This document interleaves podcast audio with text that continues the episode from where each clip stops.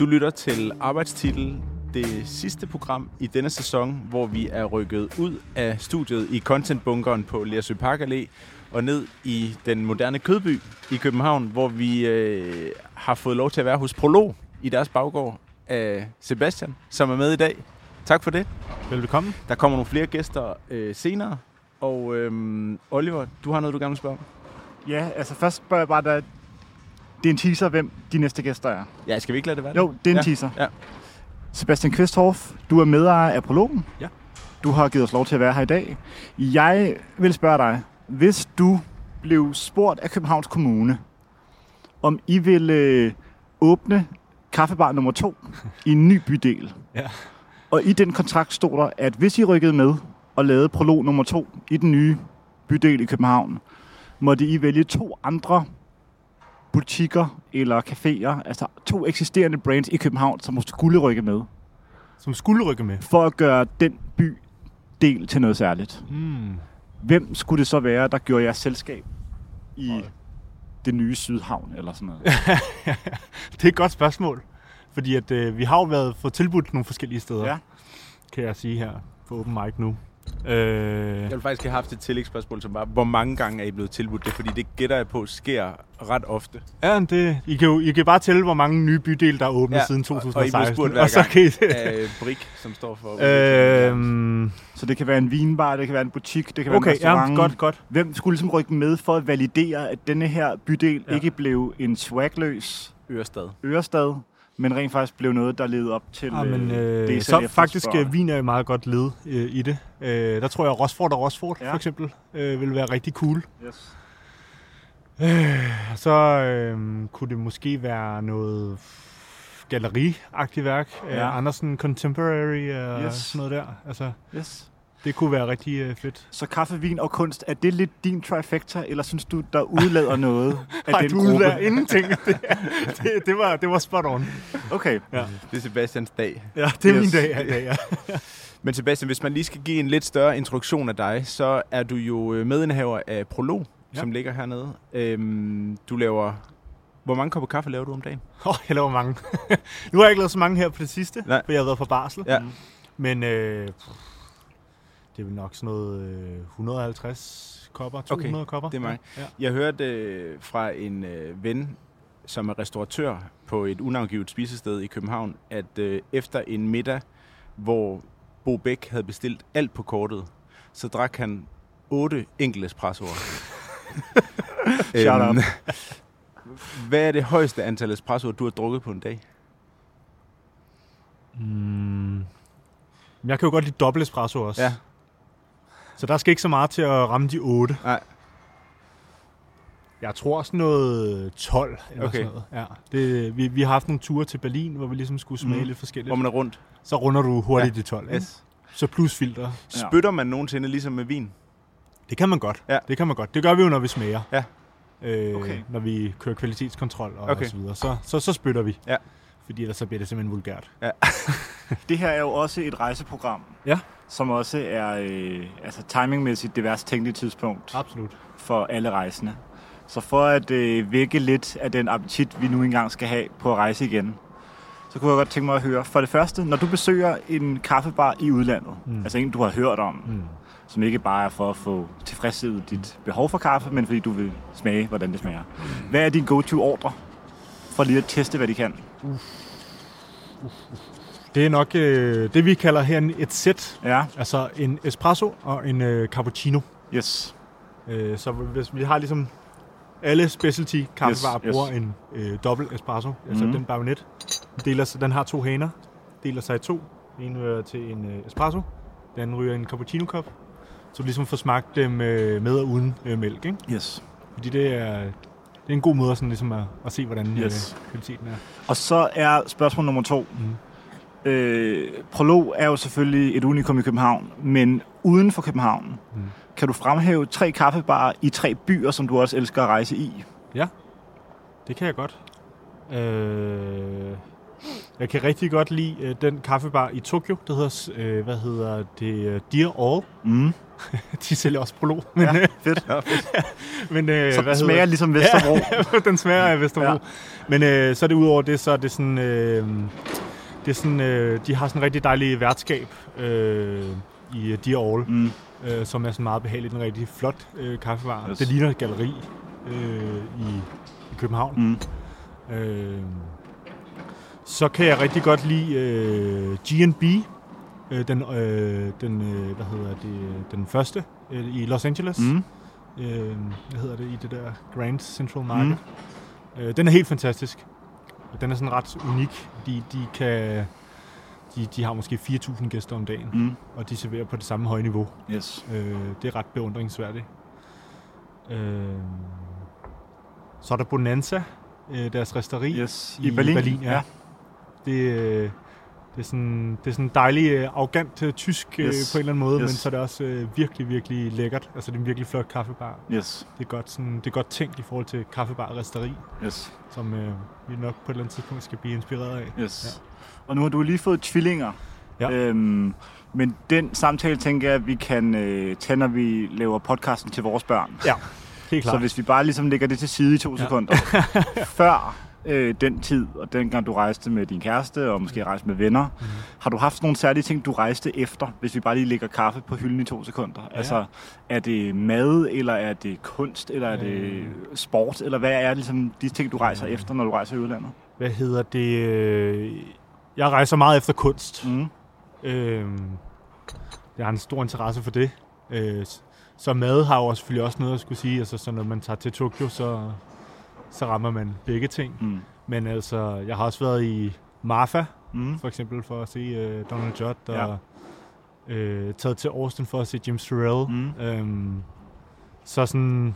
Så den del der, det, den, er ret, sådan, den er ret vigtig. Og er Kunsten. det, er det så destinationen i sig selv? Er det kunsten, Ja. når du tager til de byer? Ja, det, det, kan, det kan det sagtens være. Ja. Ja. Altså, Marfa, der er der jo ikke så meget andet Der er ikke så at meget lave, andet for at lave. Mm. Så der, så tager du til Chinati og ser Ja. ja. Judd Foundation. Øh, Tog du et billede, eller fik du din kæreste til at tage et billede af dig, mens du hoppede i spagat Foran Prada-buti- foran Prada-butikken? foran øh, Prada Marfa-butikken af en Peter Dragsæt? Det gjort. Ja. Og vi kan også øh, gå langt nok væk, så jeg ligesom holder den. Yes. Ja, den står på min hånd ude i ørkenen. yes. yes. For den hælder lige lidt, ikke? Ja. ja. Men hvis vi skal gribe øh, øh, Corona Times mm. og snakke lidt kunst herhjemme, mm. hvor er et godt kunstmuseum at besøge i det ganske land? Øh, altså, jeg, jeg kan jo rigtig godt lide at tage til Ordergård. Ja. Ja. Øh, men det er så bare særligt for parken. Ja, den Mm. er også fantastisk. Øh, så et besøg ud til, hvad hedder det, øh, øh, bageriet, der, der ligger derude. Det hedder... Øh, Det hedder batting. Batting, ja. præcis. Det er rigtig pinligt, når det er vores kunder. ja, altså, højt ad. Vi redigerer det ikke ud. Øh, Skud i øvrigt. Ja. Ja. Øh, tag derud og øh, få en eller anden form for vinerbrød, yes. og så tage ud i, øh, i haven bagefter og Yes. se øh, Jeppe Hein og Mm. Olafur Eliasson og så videre. Det, Yes. det er virkelig, altså specielt nu, hvor det hele er helt grønt, og Ja. det er fantastisk. Ja. Er der noget om, at bæren, det kan du sikkert be- eller afkræfte, Sebastian, øh, at, øh, at bæren fra Batting, altså ham, der startede det, har været på Tartine Bakery? Øh, jeg tror, han er meget inspireret af det. Okay, og så nok. Richard, som da Yes. han øh, flyttede til København, ja. tog derud. Richard Hart, ja. Ja, Richard Hart, ja. Øh, da han ligesom var i gang med at åbne Hart Yes. Bageri, øh, så var han derude Okay, for ligesom at lære Kornby Mølle og Ja. ja. Yes. kende og Yes. så videre, alle de der sourcing-ting. Ja. yes. Oliver, har du et sted, hvor, øh, som du gerne vil besøge, sådan rent kunstmæssigt i Danmark? Ikke, som, ikke hvor jeg allerede har været. Nej. Altså jeg vil sige, jeg tror også jeg har sagt det før, jeg vil godt gå en record for at sige det igen. Jeg tror vi tager lidt Louisiana for givet. Ja. Altså hvis Mm, man kom ja. fra udlandet og besøgte Louisiana, ville vi synes det var ret vildt, Ja. at det fandtes. Øhm, fordi selvom der er gode museer i Berlin og Paris og sådan noget, så ved jeg sgu ikke, om jeg ikke stadig vil sige, at Louisiana var det bedste. Mm. Altså, der er lige sådan noget øh, Foundation Louis Vuitton og sådan noget, som Mm. også er en ret vild bygning og sådan noget. Men i forhold til sådan unikheden, og du har vandudsigt, og det er ikke bare penge, der har skabt det, der er også noget historik, så synes jeg egentlig, det er ret unikt. Men jeg har ikke mange steder, som jeg sådan... Øh, altså, jeg vil altid sende folk derhen. Mm. Det vil være lidt ligesom, når man øh, besøger Berlin, Mm. og der er altid nogen, der siger, at du skal lige prøve Hamburg. der plejer mit, og jeg har ikke været der, så jeg kan ikke udtale mig mere skråsikkert end nu. Men jeg har det lidt på samme måde, hvis man er en person fra Berlin, der besøger København, og man ofte gør det, fordi man godt kan lide København, og der er så nogen, der siger, prøv lige Aarhus, så vil man også bare sige, det behøver jeg ikke. Altså, du ved, København er fint. Jeg vil hellere til København for fjerde gang, ja. end jeg vil til Aarhus for første gang. Og sådan tror jeg også, at jeg har det med museer i København. Det er jo tilbagevendende ting, at Oliver lige skal komme en bredhed til Aarhus. Nej, øh, jeg mere synes eller mindre bare, indirekte, men der var den igen. Ja. Så den er krydset af nu Jeg vil på bare listen mane- over ting, vi skal omkring. Mane til besindighed, ja. fordi det bare handler om, at det ikke er en konkurrence. Altså, der er ikke en konkurrence. Sandt. Øhm, Sebastian, øhm, jeg ved, at du også har en forkærlighed for det sydamerikanske køkken. Ja. Hvordan er den ligesom opstået? Jeg, jeg tror, at vi skal være mere specifikke og sige Mexico. Ja, Og det mangler egentlig lidt fortælling om kaffebar, i unikke kaffebar. Mexico City, det, det er et sted, der hedder Buna. Meget tæt samarbejdspartner, også med Prolog.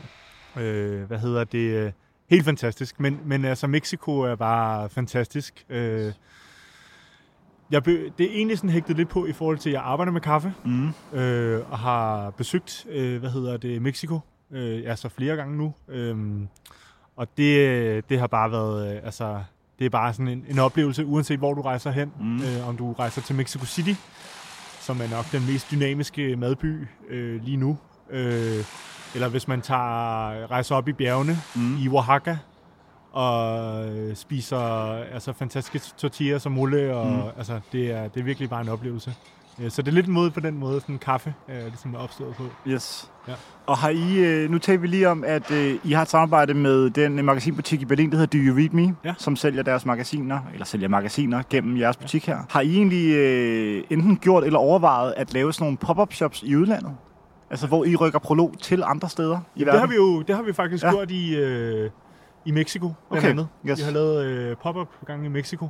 Okay. Øh, og så øh, var det egentlig planlagt at gøre det her i øh, Tokyo Yes. øh, i foråret, men øh, den blev sådan lidt Yes, spoleret yes. af et eller andet. Christoffer og jeg skulle jo have været til Tokyo Nej! i, foråret. I maj måned. Ja. Nej, for satan. Øh, så det, det har alle lytterne til gode nu. Ja, ja, ja. At der kommer Kom- stadig en... Kommer Øh, der en Tokyo... Øh... det er øh, ude af vores hænder. Okay, okay. Sådan vil jeg sige det. Okay, okay. Øhm, Christoffer, har du øh, altså en destination, som du øh, midt i din rejsefatigue her har fået smag for, som vel og mærke ikke er Tokyo, fordi det er næsten for stort et sår, til vi kan øh, stikke fingrene ind i til vi det. kan begynde at grave i det. Altså, jeg har, jeg har, jeg har drømt om mange steder, synes Mm. mm. jeg. Altså sådan, hver gang jeg har set nogen lægge noget op, eller set, altså som, øh, hvor de har boet, Yes. øh, fordi folk har jo ikke rejst. Øh, eller jeg har læst en øh, sådan en anbefalet rejsemail Mm. eller et eller andet, så, så har der bare været sådan en trang i mig til at komme afsted. Lige nu har jeg sådan en ting, hvor jeg godt bare gad at ligge på en øh, båd øh, ud for øh, en eller anden kyst i, på Bali øhm, og dykke. Det har jeg Ja. lige haft en øh, lille urge for. Jeg har et dykkercertifikat og sådan noget. Jeg har bare ikke dykket i 10 år. Okay. Men så så jeg sådan en lille, sådan en, øhm, jamen det var bare sådan en lille film på YouTube her Mm. forleden dag, hvor jeg bare tænkte, okay, den der frihed, man har ved at være på en båd, og så bare dykke og spise øh, seafood, den, Mm. øh, den manglede jeg. Mm. Også fordi jeg har, øh, det der med, at, nu har det været meget varmt i et par uger, og øh, det der med at være i byen, når det er meget varmt, mm. øh, er jeg ikke så god til. Øhm, jeg vil gerne ud og væk, og øh, det, det giver mig en lille smule klaustrofobi. yes. Hvad med dig? Der har jo næppe været dårligere timing, Ja. men øh, et øh, ille gemt øh, faktum om mig er jo, at jeg altid har lyst til at tage tilbage til Los Angeles. Ja. Men det kan jeg godt forstå. Øhm, så jeg vil sige, øhm, jeg har ikke nogen stor drøm om at se øh, nye dele af verden. Mm. Jeg vil egentlig bare gerne tilbage Bare til steder, jeg har Ja. været i forvejen. Øhm, men det kommer nok til at tage rigtig lang tid. Mm. Men jeg gør nogle gange det. Altså det har virkelig sådan været øh, altså højden af mit øh, personlige lavpunkt.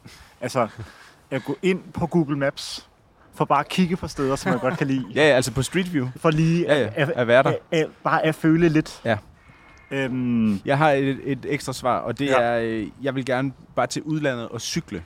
Yes. Øhm, med min racercykel. Yes. Altså, øh, og det kan i princippet både være øh, Mallorca, det kan også være øh, i Nordkalifornien, Yes. det kan også være i Korea. Yes. Øh, jeg vil bare gerne afsted. Jeg, øh, I sidste uge var jeg på Bornholm, Ja. og jeg cyklede over. Yes. Så jeg tog toget til Malmø med min øh, racercykel, og så cyklede vi igennem Sverige. Ja. Og alene det at køre igennem et andet land, Yes. var en øh, sådan en eksotisk frihedsfølelse, selvom at landskabet stort set var sjællandsk. Klart. Øhm, og det der med at være på ekspedition og være på tur Ja. på nye veje, det er, øh, det er en ny ting, og Yes. det er en fed ting. Det vil jeg rigtig gerne. Ja, det kan jeg godt forstå. Ja. Øh, Sebastian, en del af det der med at rejse er jo også at øh, shoppe, for eksempel. Har du en forsmag for at øh, besøge butikker og sådan noget? Tænker jeg også på i Tokyo og andre store byer og sådan noget. Altså, er det noget, der interesserer dig? Ja, ja, det gør det. Det gør det. Altså, øh, men men øh, altså, det, er ikke sådan, det er ikke sådan hovedmålet. Nej, nej. Altså, jeg går ikke sådan efter for sådan at, at shoppe. Klart. Så det er meget mere sådan, øh, altså madorienteret. Yes. Øh, øh, kan man købe et eller andet form for chili yes. på et eller andet marked? Yes. Og, øh, kan man købe... Altså, øh, det vil faktisk ikke... Keramik er virkelig yes. en ting for mig. Yes. Altså okay. helt vildt. Øh, så finde markeder, finde øh, håndværkere, Ja. og det er virkelig Yes. noget, der tiltager mig. Så, så det, den måde for shopping er. Ja. Men ikke sådan i tøj, den rigtige. Øh, Tokyo måske, der var Ja, ja, nogle ret fede klart. butikker, ikke? Hvad tror du er det kæreste eje, du har taget med dig hjem i din lejlighed fra udlandet? Øhm, ja, og den er der ikke engang mere nu. jeg var i, øh, i Uji Ja. i, øh, i efteråret her, og øh, der producerer man øh, matcha. Mm. Og der købte jeg en øh, matcha-skål Yes, okay. øh, fra en tebutik, der var 400 år gammel. Ja. Og det var den samme måde, de også havde lavet de der kemikopper Ja. ja. stadig på. Og sådan uh, utrolig yndefuld. Yes. Øh, den røg lige på gulvet en måned efter. Fuck, øh, Og så er gået i stykker. Ja, altid Åh, oh, nej. sådan nedtur. Okay. Øh, skud til min kone. Men der må jeg, men der må jeg sige, at japanerne kan jo noget særligt med at lave butikker og hoteller yes. og steder, der øh, er hundreder. Der er jo nogle af de verdens ældste virksomheder, nogle af de der ja. japanske guesthouses, Præcis. der er, der er gerne over 1000 år gamle. Ja. Og jeg kan godt lide nogle af de der japanske virksomheder, som arbejder ikke med sådan noget treårsplaner eller Yes. femårsplaner, de arbejder med 100-årsplaner. Præcis. Og det, det synes jeg, der er noget Yes. fedt ved. 100. Og, og efter det her program skal vi også have lagt en øh, 100-års-strategi for arbejdstitlen. Ja. Ja. Ja. Yes. Apropos keramik, så jeres øh, espresso-kopper, som I ja. bruger hernede, er, og apropos Bornholm, Ja. er jo fra øh, Sara på Bornholm. Ja. Hvornår stødte I første gang på dem her? Øh, jamen, det er faktisk et samarbejde, vi har udviklet Ja. øh, med udgangspunkt i øh, grønt te. Fordi Ja, fordi de er lidt større end almindelige Ja, øh, espresso-kopper. Præcis, og de har sådan en mere sådan rund form. Ja. Altså meget mere sådan klassisk øh, Sencha Cup. Ja. Øh, og det er fordi, at øh, når jeg er derhjemme, og en sjældent gang imellem drikker kaffe derhjemme, så drikker jeg, så drikker jeg altid af tekopper. Mm. Øh, fordi jeg ligesom fik øh, følelsen af, at, øh, fik, øh, sådan, øh, at kaffen blev mere udtalt på en eller anden måde. Øh, og så øh, gik jeg egentlig længe med et, øh, en, en idé om, at øh, vi, skulle, øh, vi skulle lave vores egen kop. Og så øh, var jeg på Bornholm, og så øh, øh, var jeg blevet kontaktet, eller vi var sådan, øh, hvad hedder det, henvist til Sara øh, i Nexø der. Det hedder O Oak. Og så fortalte jeg hende om, om min idé, og så var hun bare klar. Øh, så var der nogle forskellige ting, øh, som jeg sådan gerne ville have. Altså den, for eksempel det der irriterende ved keramikkopper, udover øh, den her, det er sådan, at hvis man får noget varmt, så brænder man hænderne. Mm. Det er så møg irriterende. Øh, så var der også nogle forskellige ting med overflade og øh, kontraster til det, vi ellers laver, og så videre, så videre, som det ligesom skulle opfylde. Så så var det bare været en mega fed øh, proces med hende. Øh, så vi har ligesom udviklet den sammen, så det er en Prolog X yes. Oh, Oak, som jeg hader det der. Det er jo en collab. Ja, det er collab, Det er ja. en collab, collab, der kan ja. noget. Ikke en collab, en collab. collab. collab. En af de ting, som jeg ofte har harceleret over på kaffebarer, Ja. som I ikke gør her, og jeg vil godt vide, hvor, eller jeg er nysgerrig på, hvor øh, overlagt det er, og hvor meget det bare bygger på praktikalitet. Mm. Jeg synes, at cortadoen har den bedste balance mellem mælk og kaffe. Mhm. Den bliver lidt for mælket i en flat white, og lidt for mælket og lader et helt andet øh, kapitel. Men jeg har en stor aversion mod det faktum, at den mange steder bliver serveret i glas. Det gør I ikke her. Er det bare praktikalitet, fordi I ikke gider at introducere et glas i jeres nuværende kopsystem? Eller er det fordi, at I er enige med mig i, at det er latterligt at drikke øh, kaffe af glas? Øhm, altså, hvis vi skulle have et glas først og fremmest, så Mm. mm. det har vi udviklet faktisk. Okay, Sammen med glaspusteren øh, Nina Nørgaard. ja. Men det er glas til 300-400 kroner stykket. ja. Øh, så det er sådan lidt, øh, der er det meget sådan upraktisk. Ja. Øh, så lidt i praktikaliteten er det nok lidt i okay. Okay. øh, koppen, men det, det er også, jeg kan godt lide at drikke mælkebaseret Yes. øh, kaffer af porcelæn. yes. Der er et eller andet sådan helt øh, klassisk i mig der. Det er også bare åndssvagt, fordi en macchiato vil du altid lave i en kop. Ja. Og en cappuccino og en flat white og sådan noget. Men lige den der skal Ja. serveres i et glas. Mm. Ja, men for, Og jeg bryder mig virkelig ikke om Nej. det. jeg tror, det er noget med det der med det spanske. Ja, ja, i- helt sikkert. De, i, nede i Andalusien sikkert får Mm. det i Ja, glas, ja, men ja. øh, det, det må jo gerne være anderledes her. Klart. Øh, Apropos sådan noget med, øh, hvad man gør, hvad man ikke gør. I ligger jo lidt væk fra, øh, fra hovedfærdselsårene i København, øh, hernede i Kødbyen. Mm. Er der nogensinde, eller er der nogle gange nogle mennesker, der kommer her ind, som laver outrageous bestillinger på ja. ting, man ikke se- bestiller på Prolog? Og du må gerne nævne navne. Okay, listen kommer her. Jeg vidste, I ville spørge om det. Øh, jamen, det sker jo. Det Ja. sker jo. Ja. Altså nu... Øh, nu skal jeg passe på, hvad jeg siger. Ej, men det, det, selvfølgelig sker det det. Og, øh, men jeg har ligesom, vi har ligesom... Men er der Altså, dem, der vores- vores- med vores- vores, øh, chokoladedrysset ovenpå? Ja, ja, det er der. Ja. Det er der. Det sker, sker en sjældent gang imellem. Øh, men altså, sådan, vi har sådan, vores menu er sådan ret simpelt. Mm. Altså, vi har, nu har vi to slags mælk. Mm. Mm. Vi har en øh, søstof øh, jordbro, som bare sådan er fuldstændig vanvittig fed, ikke? Og så har vi en øh, havremælk. Mm. Så lige i forhold til det med mælk, så har vi Yes. ligesom snedet det ind. Man kan ikke få en skinny latte her. Du kan ikke få en skinny latte, nej. Nej. Øh, du kan få en på 5,8 Yes. procent. yes. øh, hvad hedder det?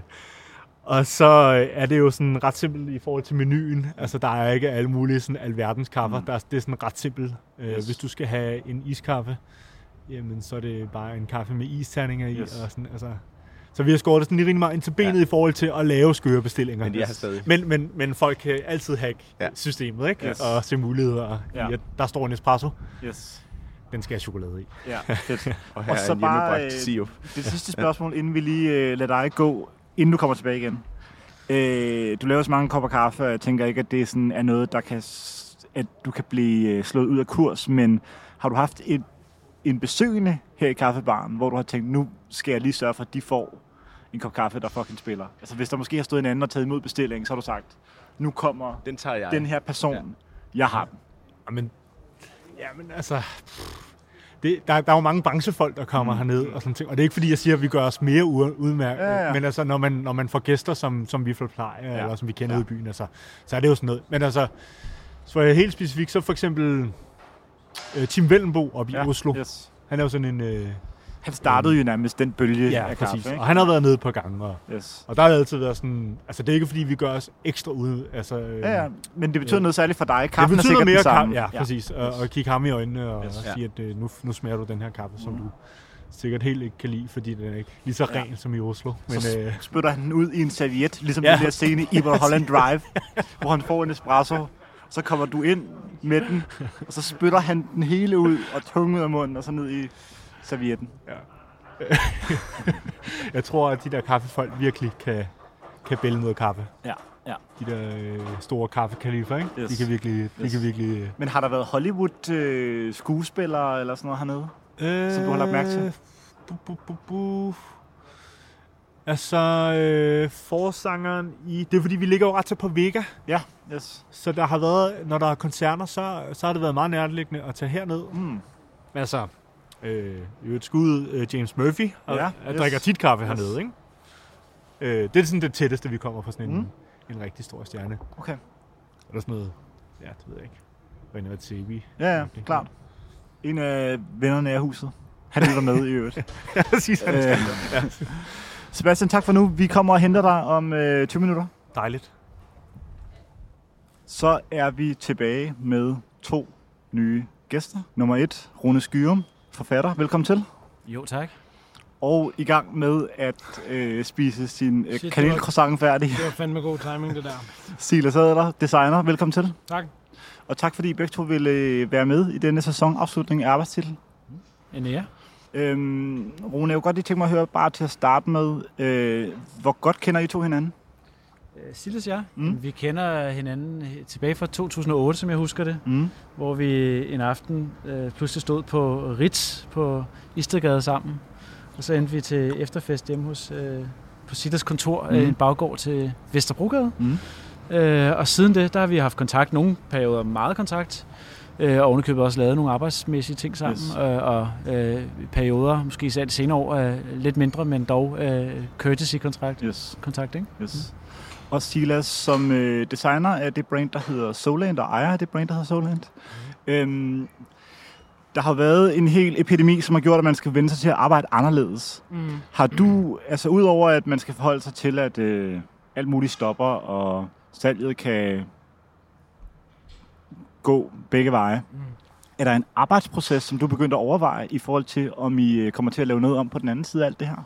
Øh, ja, det har helt klart været det centrale i de sidste, de sidste 3-4 måneder. Mm. Mm. Øh, og ligesom kigge ind af. Øh, både at kigge ind af som, som, som branche og vores øh, plads i den branche, men også sådan helt internt på, på strukturen i, i, øh, i, hvordan man ligesom kreativt arbejder. Øh, og i forhold til tøj, så er der helt klart noget med, med øh, med at man ligesom har en tendens til at hele tiden vil lave nye ting, som måske er noget, der kommer også af et eller andet form for kreativt ego, at man gerne vil hele tiden vise, hvad man kan. Man vil hele tiden gerne anerkendes for noget nyt. Og der kan jeg da personligt mærke, at, at det er en ting, som, som, som jeg kommer til at lave anderledes, så måske meget mere arbejde med, altså tænke tøj som sådan en mere langsigtet proces. Mm. At man laver nogle ting, som, som, man, som man kører over, over, over sæsoner, måske år, måske øh, altså kører i lang tid, hvor man så hele tiden, sådan, i stedet for at lave nyt, så prøver man at lave det, man allerede har bedre. Mm. Øhm, det udfordrer kreativiteten lidt, fordi at man i virkeligheden, øh, altså det bliver sværere at gemme sig. Øh, Ja. Og det var faktisk det, du brød med for nogle år siden, ikke? Præcis. Men, men, men det er bare... Jeg har tænkt meget over det her på det sidste, ligesom...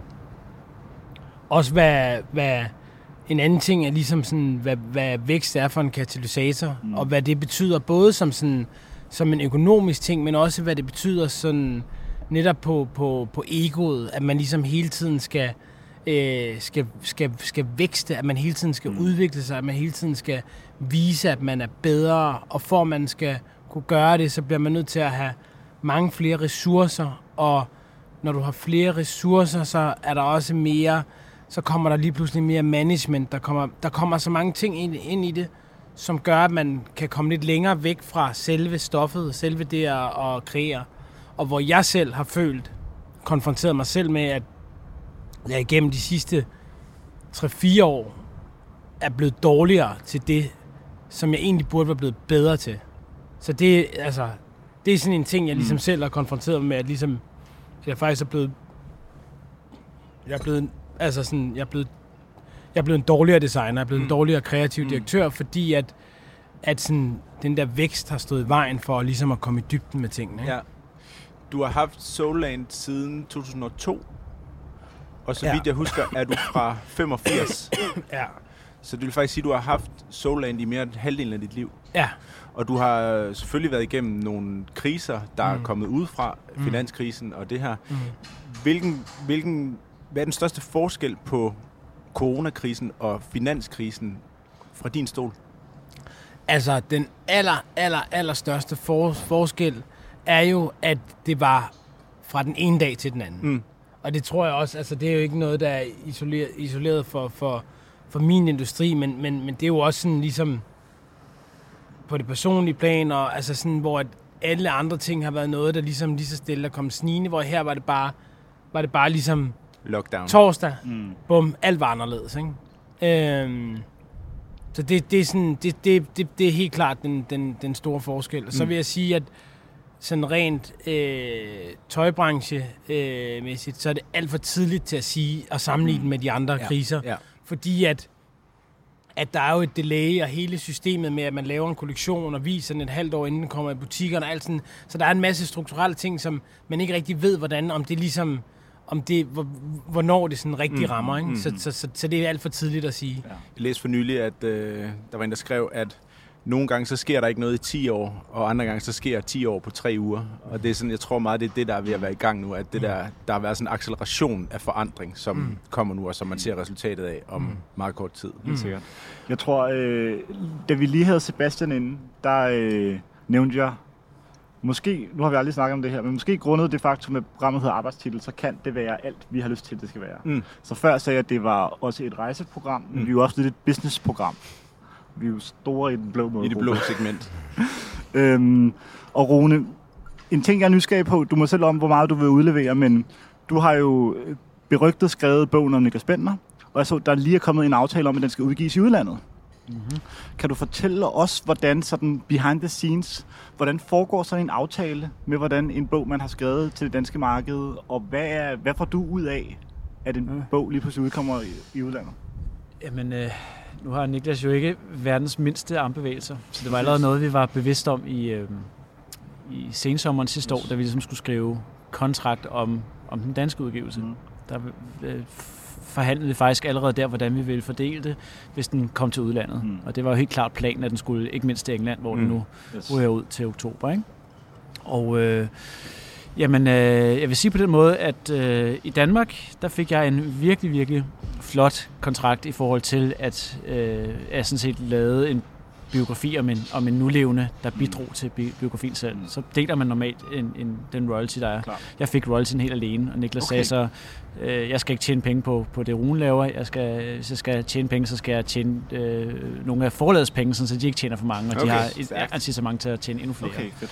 Så det betød virkelig, at... Øh, Han har altid efter- haft et stort hjerte, Niklas. Ja, det har Ja. han i hvert fald, hvis han, hvis han først lukker folk ind. Mm. Mm. Øhm, øh, ellers så, så er det måske en anden snak, men Mm. mm. det er det for mange af os, tænker jeg. Men, øh, men øh, det gjorde han faktisk på den måde, som var utrolig godt for mig, fordi den klarer sig utrolig godt i Danmark. Mm. Øh, og til gengæld så sagde jeg så, øh, så behøver jeg ikke at slås om øh, procenterne til udlandet. Der har jeg fået en, en pæn bid, men der har jeg sådan set øh, sagt, sagt god for, at, øh, at Niklas tager den største del. Men jeg, Ja. jeg, jeg, jeg, kan stadig, jeg vil stadig kunne mærke det rigtig fint, hvis Ja. den klarer sig godt. Og har I på noget tidspunkt været ude og fejre bogens succes, enten da den blev godkendt af forlaget, eller da den ramte x antal solgte? Altså, hvor, hvor tager dig og Niklas ud for at fejre? Og vi tog faktisk vi tog ud og spiste på en fransk restaurant, der ligger lige op af Kongens Have. Hvad pokker den hedder?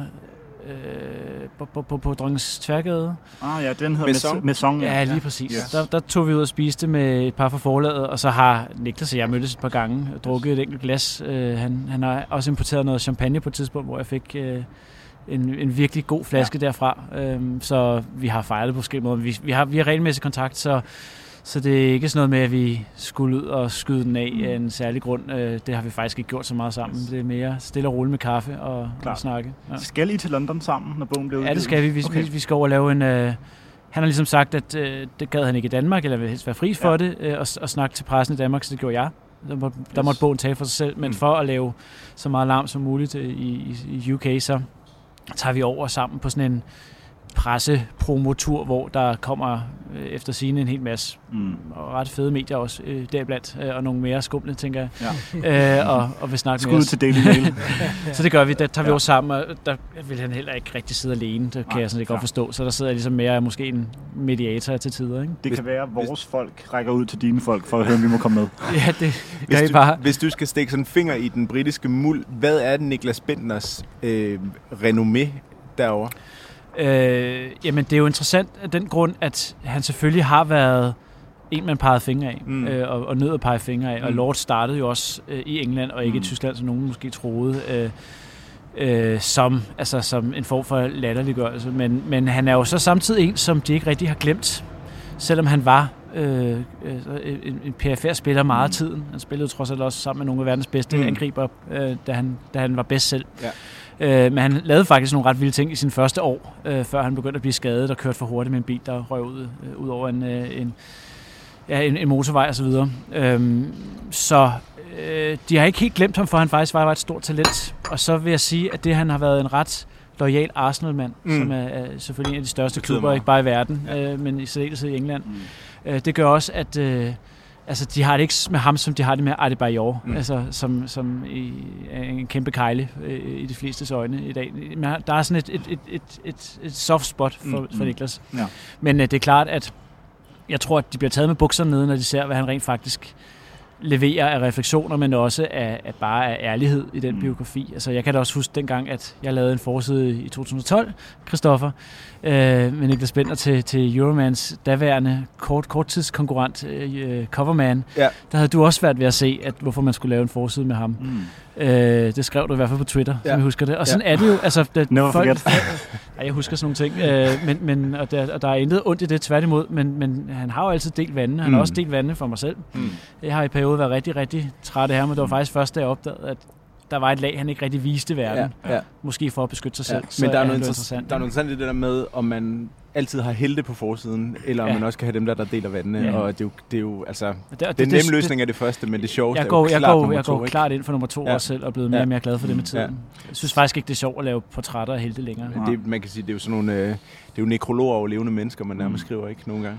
Silas, udover der er sådan en day-to-day, som man begynder at genoverveje i sådan en situation her, er der så nogle sådan mere langsigtede, altså du taler lidt om det her med måske at tænke lidt mere i øh, ting, der kommer på udsalg efter tre måneder, mm. og køre lidt mere nogle stables og sådan noget, men har du egentlig også haft mulighed til sådan at tænke endnu længere i forhold til nogle mål, du selv har for virksomheder, hvad du godt selv vil opnå, og det kan jo både være gennem Solan, men det kan også være gennem andre projekter, altså har Mm. det her været en mulighed for at øh, tænke i ekspansion, eller om du skulle Jamen- bo et andet sted, eller et eller andet andet? Jamen altså, det, det er da klart, når man lige pludselig, øh, som i mit, mit tilfælde, så var jeg bare så heldig at have et, et, øh, et sommerhus til rådighed, som, øh, som øh, mig og min kone og vores to børn rykket op i og har været de, de sidste mange måneder.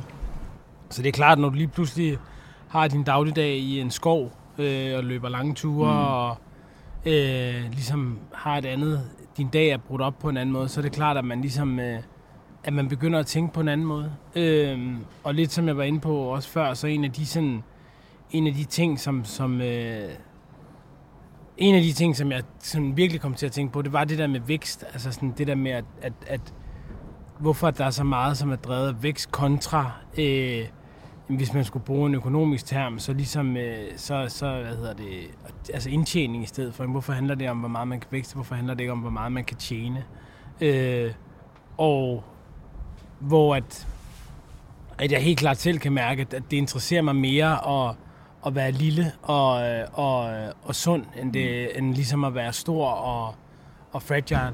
Øhm, og så er det klart også, at, at man kan sige, at, at som du selv sagde nu, øh, det var også sådan nærmest lidt skræmmende at høre, men at, at jeg har lavet Sola en længere tid, end jeg ikke har. Mm. Øhm, at det er jo sådan også naturligt, at man ligesom, jeg er 35 år nu, så det er også sådan et sted i livet, hvor man ligesom begynder at tænke på, hvad, hvad, hvad, er det, hvad, hvad skal man bruge sit, uh, sit, sit, sit liv på, ikke?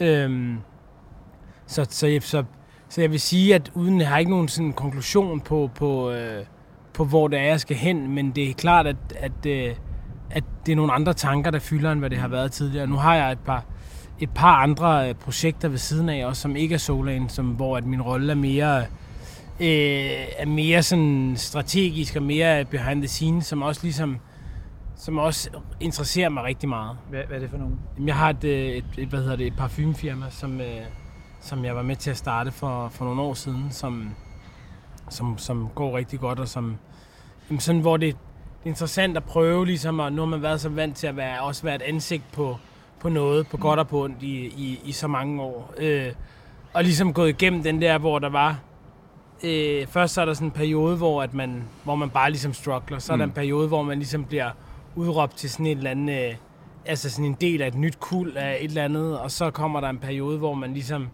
hvor det flader lidt ud, hvor man så enten tager det til næste skridt, eller forsvinder. Og så i mit tilfælde, jamen, så blev det sådan noget med at være blandt de danske brands, som var vigtige. Og så ligesom, så jævner det sådan lidt ud. Og så, så har der været sådan en periode, hvor man sådan, så har man, så har man gjort lidt ting, der fungerede, nogle ting, der ikke fungerede, og sådan hele tiden øh, været sådan et, et, øh, lidt et, et underligt vakuum i virkeligheden. Ikke? Øhm, så, og det er jo klart, når det bliver så mange år, så er det jo klart, at du, der er ikke nogen proces, du kan blive ved med at være i. Så uanset om du er oppe eller nede, så, så udvikler det sig. Ikke? Øhm, så, øh, men altså, så, så, så øh, altså en ting, som, som, jeg virkelig har, som jeg virkelig har haft glæde af i coronatiden, det er at stå så meget på skateboard igen. Mm. Mm. Øh, min ældste søn, han er 9 år, og han er han har lyst til at skate hele tiden. Han snakker om skateboard hele tiden. Han er ligesom fuldstændig hugt. Så vi har skatet sindssygt meget. Øh, og det har været, det har været, det har været mega fedt. Altså, Der, der er jo sådan et, øh, der er jo sådan et sted i et hvert far-søn-forhold, hvor sønnen sparker hårdere, eller løber hurtigere, eller cykler hurtigere end faren på et eller andet tidspunkt. mm. Hvornår bliver din søn bedre til at stå på skateboard end dig? Det gør han inden for... Hvis han bliver ved, som han gør nu, så kan man sige, skateboard er jo en, en kompleks ting, så du, man kan ikke måle den på samme måde, som man kan måle... Du, altså, du kan ikke måle hastighed, du kan ikke måle styrke, du kan Mm. mm. ikke... Så det er en kompleks ting, men, men inden for to år, hvis han, ligesom, hvis han skater lige så meget, som han gør nu, Mm. så inden for to år, så vil der være flere tricks, Ja. som han kan lave, som jeg ikke kan lave, Ja. end omvendt. Klart. Yes. Har du mere frygt, jo ældre du bliver, for at stå på skateboard? Øh. Eller for at slå dig? Ja, det har jeg, men det er ikke det, der er problemet. Problemet er, at, øh, at øh, muscle memory er, Ja. betyder alt i skateboard, mm. fordi det er så finmotorisk. Mm. Og det er jo det, man sjovt nok glemmer ved ikke at holde det ved lige. Mm. Så det er virkelig sådan, det er det, er det omvendte af, hvad hedder det, det er virkelig det omvendte af, af, af cykle. Altså Mm. hvis du har gjort det en gang, så kan du, for de fleste, der er nogen selvfølgelig, der er ligesom, hvor det bare sidder i dem. Men for de fleste, så er det sådan, hvis du har haft det på hylden og starter op igen, så ligesom at starte forfra. Ja. Og det, jeg havde, nu, øh, nu, hvad hedder det, er vi jo også sådan en, altså, det er jo sådan en fargeneration, som ligesom lytter til det samme musik, øh, laver de samme ting, som, som generationen efter, igen på mm. godt og på ondt. Men så, så, så, så, vi har ligesom været ude med nogle af Balders venner, og nogle af de andre fædre fra skolen. Og, øh, og det resulterede sidst i, at, øh, at, øh, at Balders bedste vens far, han ligesom var lidt væk lige pludselig, og så kom han sådan tilbage, og så holdt han sig lidt på håndledet. Mm. Og han er sådan, øh, han er sådan meget sådan generelt positiv, øh, positiv, øh, positiv fyr. Og så spurgte jeg ham sådan, hvad er der galt? Jamen, han var godt nok faldet lidt, og gjorde godt nok lidt, øh, lidt ondt i hånden. Og det er ligesom resulteret i, at han er blevet opereret to gange i håndledet siden for øh, sådan et øh, kompliceret brud. Det, det, det er fandme svært, ja, altså. Ja. Rune, øh, jeg kan huske, John Caramanica fra New York Times var ude at sige, at øh, hans hverdag var egentlig ikke ændret så meget, fordi han alligevel sad og skrev hjemmefra hele dagen. Ja.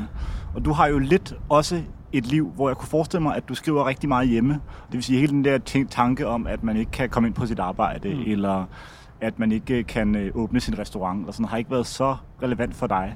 Men kan du sådan gennemgå, efter du har udgivet sådan en bog og går i gang med nogle projekter igen, hvordan ser din sådan normale dag ud for at holde dig øh, sane i en verden, hvor du egentlig lever af at sidde foran en computer uden at tale med nogen? Nu er jeg jo den slags forfatter, der researcher meget. Mm. Øh, og det, jeg laver lige nu, det, det, det, det hovedprojekt, jeg har, jeg har, jeg har sådan planlagt bogprojekter de næste 7-8 år, Mm. vil jeg sige. Jeg har ret meget, mange gode idéer for tiden, synes jeg.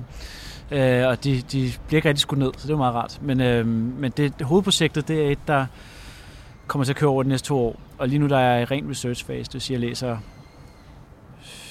tre, fire bøger altså, øh, af gangen om, om det her emne, og så øh, interviewer en masse folk helt tilbage fra 50'erne og 60'erne øh, og fremad. Øh, og det vil sige, lige nu der har jeg faktisk meget øh, altså, øh, udadvendt kontakt. Mm.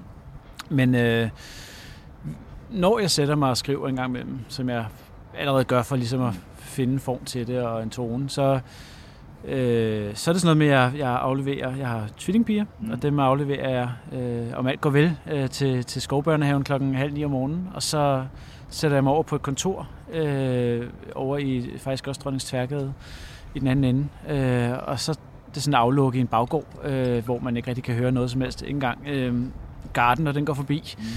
Og der sidder jeg så og skriver ind til, jeg bliver kaldt hjem, kan man sige. Øh, så det vil 4-5-tiden, øh, jeg kan få lov til det. Og så kan det være, at jeg starter forfra næste dag igen. Ikke? Okay, så kommer Sebastian med en ice cream sandwich Ja, her. det ser godt ud, Wow. må jeg sige. Jeg skal lige høre, Sebastian, vil du bare lige i min mikrofon bare lige sige, hvad det er, vi får her? Det er en øh, ice cream sandwich med øh, en kaffeis Ja. på en øh, etiopisk øh, kaffe. Så det er et samarbejde med øh, Østerbær, Yes. Københavns bedste is. Københavns bedste is. Ja, her. det er det. Øh, Og det går. Og det er nemlig rigtig godt her. Så det er, det er Prolos øh, sommerting. Wow, skønt. Så det er virkelig en, øh, bra- øh, hvad hedder det, en cookie med Det er lidt bedre end det der og- Oreos fra... Ja, præcis. Så velbekomme. Tak for det. tak. Tak for det. Rune, jeg ved, at du har et øhm, tæt forhold til Fanø. Mm-hmm. Øhm, jeg har aldrig været på Fanø, men jeg er meget interesseret i Danmark om sommeren Mm. og alle andre steder end byerne. Ja. Hvis du skulle sælge Fanø til mig og til vores lyttere, Ja. hvorfor skulle man så tage det over? Altså, jeg har det jo blodet. Øh, min, min mors familie er øh, Sønder Honinge. Øh, og jeg siger ikke Fandiker, for det er dem op fra Nordby. Og Sønder Klart. og, øh, og Fanø, de ligger jo, ja, og Nordby, de ligger jo i konstant konflikt, og har gjort det øh, uendeligt nærmest. Det er ligesom øh, Sao Paulo og Rive. øh, Rio og øh, Melbourne og Sydney, ikke? Altså, man ved ikke helt hvorfor. Samme men, feeling. men, men de, de har en, øh, en rivalitet, øh, der vil noget. Og det vil sige, at øh, min mors familie er Sønder Honing, og jeg er altid kommet over, ligesom mit faste holdepunkt selv med fra en skil- skilsmissefamilie og boet alle mulige steder i min opvækst, så, så ligesom der mit holdepunkt er. Øh, så jeg har et andet forhold til det, man vil have som øh, nytilflytter eller øh, førstegangsbesøgende. Mm. Men jeg vil sige, at det der er, især nede ved Sønderho selvfølgelig til sig selv, det er, at der er en, øh, altså, der er en rå og utæmmet natur, samtidig med, at det er forfærdeligt hyggeligt. Mm. Altså, der er en, øh, en tæthed og en nærhed og en uforanderlighed. Og man kan sige, jeg tror ikke engang, jeg skrev, hvor meget stolt af det dengang. I hvert fald, øh, uforanderligheden er her stadig. Mm. Altså det med, at det bliver ved med ikke at, at ændre sig, selvom verden øh, omkring den ændrer sig. Og du kan kigge over på Esbjergs skyline øh, og se, at der skyder nye øh, tomter op, og andre bliver øh, sprængt i stykker og falder igen. Øh, så det bliver simpelthen bare ved med at være det samme. Øh, øh, fugle bevæger sig på den samme måde på himlen. Solopgangene, solnedgangene er de samme. Mm. Luften er den samme. Øh, øh, der er øh, så dejligt som noget sted øh, på jorden, synes jeg jo. Øh, og det er egentlig lige meget, om det er sommer eller om det er vinter. Om vinteren, der har du det for dig selv, Mm. så det er et ekstra plus. Mm. Og vadehavet ser altid anderledes ud. Ja. Altid. Det ligner aldrig sig selv. Om sommeren, der, er, altså, der er det en oase, hvis vejret er til det, ikke? Jeg kan, kan, jeg kan ikke anbefale det nok, men jeg håber selvfølgelig ikke, at alle øh, tager imod invitationen. Er det et sted, du skriver mere, end du kan gøre i København? Ja, jeg får ikke så meget lov til det de her år, fordi jeg blev tvillingfar for, for tre år siden. Det gør, at man bliver nødt, nødt til at være lidt, lidt tæt på pigerne. Øh, men vi nærmer os et punkt igen, hvor jeg kan tage afsted, og og det glæder jeg mig til. Øh, jeg glæder mig til at komme tilbage til dem, men jeg glæder mig først og fremmest til øh, at få den der fordybelse, som du kan få derovre. Altså, der, der står du op, løber en tur langs vandet, øh, spiser din morgenmad, så skriver du, og så husker du måske at spise frokost på et tidspunkt, og så øh, kører du en flaske øh, rødvin nede i, i brusen øh, til overpriser, øh, og så drikker du den, mens du spiser og skriver videre om aftenen, og så sover du igen. Ikke? Silas, nu nævnte du lige øh, et, at Sonan jo ligesom er født ud af en skateboardkultur, som du selv tilhører stadig. Samtidig med, at du også lige har været i sommerhus og løbet lange ture. Mm. Øh, og jeg tror, en bevægelse, som vi ligesom har bygget det her program på, er en ideen om at ligesom tage sine interesser med sig i det voksne liv, men hvor det ligesom på en eller anden måde får lov til at have en organisk følelse, så det ikke bliver forkvaklet. Mm. Øhm, men jeg ser egentlig sådan, at det er et relativt øh, sådan velkendt mønster efterhånden, at mange af de folk, som vi enten følger eller kender, er gået fra lidt at have en festlivsstil til at blive ret sådan wellness-orienteret. Mm. Så på en skala fra sådan Mark Gonzalez i sit peak mm. af fest Mm. til Alex Olsen, hvor han er nu. hvor det er sådan noget silent retreats og 48 timers faste og alt, hvad der dertil hører. Forskellige former for yoga. Ja. Hvis det er fra 0 til 100, hvor er du så imellem de to? Mm, jeg, har- jeg, altså, nærmest gudskelov, så vil jeg sige, at, øh, at jeg har lidt af begge dele stadigvæk. Mm. Altså, øh, jeg, nej, det er ikke rigtigt. Jeg, jeg kører ikke helt, altså, jeg vil sige, øh, hele den der yoga, silent retreat, meditation og sådan, den, den, den, øh, den, den er jeg ikke så meget på, men, men, øh, men jeg lever altså sådan noget, i forhold til, hvad jeg spiser, i forhold til også at prøve at være, være aktiv, så, så er det sådan en, en, en stor del af mit, øh, af mit liv. Mm. Øhm, og samtidig så, øh, så, hvad hedder det, så kan jeg godt lide at feste stadigvæk, og gå ud og være sammen med venner, mm. og drikke noget vin, og ryge en festsmøg og sådan noget Mm. der. Ikke? Så, så, så jeg tror virkelig, ligesom mange andre ting i livet, at det handler om, altså sådan, at ekstremerne er jo ekstremer, specielt inden for lige præcis den skala der. Mm. Der, der øh, ekstremerne er lige så uschammerende faktisk. Ikke? Mm. At det ligesom... Øhm, Men det er også de sjove. men det er jo også, altså, men, men jeg synes, at det, jeg vil sige, forskellen, en af de store forskelle er, at jeg nyder mere at, øh, og, og hvor at nu er det sådan, at festtingen, når man bliver far, er måske mere noget, hvor man, hvor man har, man har det planlagt. Og det kan godt være, at man ved rimelig meget, hvad der kommer til at ske, og hvem man kommer til at gøre det med. Men jeg nyder det også me- på en anden måde. Jeg nyder det mere end det der, hvor man var ung, hvor det ligesom bare var en selvfølge, sådan noget torsdag, fredag, lørdag, mm. der skulle man ligesom bare ud, uden at der rigtig var noget. Altså nu for, eks- for eksempel senere i dag skal jeg, øh, har jeg fået min fødselsdagsgave af, af, øh, af, min, øh, af min vennekreds, som er en, øh, en, hvad hedder det, en sejltur øh, til, hvad hedder det, til Ven. Øh, så, så, hvor vi selvfølgelig også skal drikke vin og, og hygge os. God hvor det gave. sådan, så, så det er jo mere sådan noget, at man bliver lige så fuld af åndssvag, som man, som man, øh, som man altid har gjort. Ikke? Øh, men, øh, men Tror du ikke det, altså, Silas, tror du ikke det med, at man glæder sig faktisk, man, man glæder sig til noget nu, ikke? Ja, du, præcis. Nu ser du frem til det, og når man Præcis. så har oplevet det, så kan man Præcis. faktisk tage sig selv i at sidde og Mm. efterrationalisere sig. Det var faktisk en god aften og skrive til de andre tak for jer, Præcis. altså, i stedet for at vi ses igen i aften. Ses igen. Ja, ja, præcis. Ja. Men jeg også, nu synes jeg bare også, man har set, altså nu har man ligesom, når man har både har været sådan, øh, når man både har været nede i rave-kulturen og skate og øh, alt muligt andet, så har man også bare set så meget, øh, man har både set, hvor den er gået rigtig galt, og man har set, hvor, som du selv nævner, hvor den er gået helt, øh, altså nemlig helt, øh, helt anti, og hvor det sådan, som jeg sagde, begge ting kan bare være, jeg tror bare, altså sådan ekstremer bare sjældent sunde, altså. I har begge to haft meget med musik at gøre. Øh, Rune, du har endda skrevet øh, en del om musik, øh, Mm. og også på bogform, øh, Ja. ikke kun som artikelform. Øhm, og I har også begge to øh, fungeret som DJ's. Hvad er det bedste lukkenummer? Øh, det bedste lukkenummer. Det, uh. Jeg bliver smidt væk, før jeg når at lukke, øh, som regel. uh, Jamen, øh, hvad hedder det? øh, Det kommer selvfølgelig lidt an på, hvad for noget musik man spiller, men, men en af de, altså en af de, øh, hvad hedder det, øh, en af de lukkenumre, som har haft den, som jeg har set, som har haft den vildeste effekt, Mm. Øhm, det var, hvad hedder det... øh, Det var på et tidspunkt, hvor Juna havde spillet et af hendes... Altså, hun var jo virkelig en mester i... uh, Både hende og Kjeld, rest in peace til dem begge to, Mm. de mestrede jo virkelig, virkelig, virkelig at fuck sets op med nogle genreskift, Mm. men på en måde, hvor folk ligesom ikke bemærkede det på samme måde som de fleste andre. Det var de virkelig, virkelig, virkelig gode til, ikke? Øhm, og, øh, og jeg kan huske en gang, hvor hun havde spillet et sæt faktisk nede på, nede på Jolene. Sådan, øh, også, altså, det har været sådan noget, også en sommer, øh, har været sådan noget maj-juni, hvor at hun havde spillet sådan et all-night sæt. Hun spillede fem timer, hvor det havde været fuldstændig vanvittigt. Altså, hvor at det ligesom også var sådan... sommeren Nu- 2009. Ja, det har det været. Men nogle af de der fester, hvor at, at, at, at man havde sådan en følelse, at alle havde ligesom... Det var ikke noget, der var, det var ikke noget stort arrangeret, men alle havde fundet ud af, at det var der, man ligesom skulle være den aften. Og så sluttede hun af med, hvad hedder det, med at spille uh, Back for Good med Take That. Mm. Men sådan perfekt mixet ind, perfekt, altså så det var så, altså gået fra at spille, øh, spille sådan techno, house og disco sådan til perfektion, og så få det der smeltet ind som sådan et lukkenummer, hvor lyset blev tændt, hvor det hele ligesom var, altså hvor altså folk nærmest stod, altså folk stod og græd og smed tøjet og var sådan fuldstændig ude af sig selv, ikke?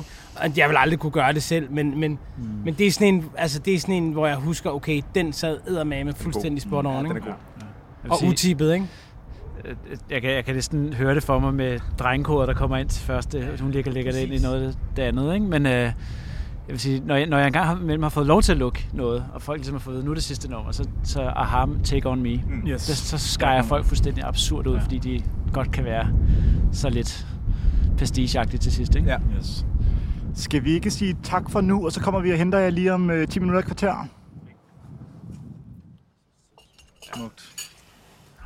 Alright, så er vi tilbage med hele holdet. Det vil sige, at vi har Sebastian, Silas og Rune tilbage til vores øh, ikke så hurtige lynrunde. Øh, overvurderet undervurderet. Øh, Sebastian, først og fremmest, kunne du måske bare lige introducere, både for øh, lytterne derhjemme og for gæsterne, hvad det er, du har serveret for os? Øh, jo, det kan jeg sagtens.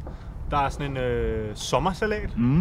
øh, med radiser og asparges og øh, diverse øh, øh, sommergrønt. Mm.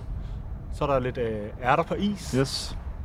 og så er der grønne asparges. Yes. Øh, så skud til Bo Lindegård, min partner in crime, Ja, fedt. for at mixe det her sammen. Og jeg skal lige stille et tillægsspørgsmål. Du sagde, at ved Sankt Hans, der spiser man ikke asparges mere. Nej. Det stopper der. Så stopper det der. Okay. Okay. Jeg ved faktisk ikke, jeg snakkede med en øh, aspargesproducent på Bornholm, og han sagde, at det, fordi der havde været så koldt i maj, så kan det godt være, at de forlænger. Men det er Ah. et eller andet med, øh, der er det ligesom punktet, hvor, hvor man så stopper med at høste, yes. fordi det så ligesom man skal have asparges næste Ja. år igen. Ikke? Tjek. Og man kan sige til alle lytterne derhjemme, hvis de synes, at øh, Christoffer og, og, og jeg lyder anderledes, så er det fordi, vi øh, inspireret af Bradley Cooper og Lady Gaga i filmen A Star is Born, nu deler en mikrofon for at få plads til vores ekstra teammedlem. Øh, men vi har bedt vores øh, trofaste lyttere om at melde ind med nogle ting, som enten kunne være overvurderet eller undervurderet. Øhm, og vi starter bare fra en ende af. Øhm, tænker måske, vi bare skal starte med, med dig, Rune, så går vi til dig, Silas, og så til Sebastian til sidst, så kan vi også lige være med på den. Mm. Øh, du kender brillebrandet Muscot, Er det ikke det, jeg er på? Mm. Så hvad vil du spørge om? så spørgsmålet er, er det overvurderet eller undervurderet? Men det, det er tydeligvis stærkt undervurderet. Eller nej, må ikke det er overvurderet, sådan jeg har det? Det ved jeg ikke. Det er i hvert fald det er Julius Schmidt, der, smør, der spørger. Jeg, jeg synes, de er rigtig pæne, ja. øh, men, men jeg ved ikke, om de ligefrem er undervurderet, så vil jeg vel ikke købe den. Øh, så der, og den, og den er svær. Den er paradoxal. Jeg, Ja. tror, jeg, jeg tror, jeg siger overvurderet. Stærkt. Okay, okay. Nu er det på vej ned. Fair. Silas som øh, modeeksperten. Overvurderet. Klart overvurderet. Tak for det. Fedt.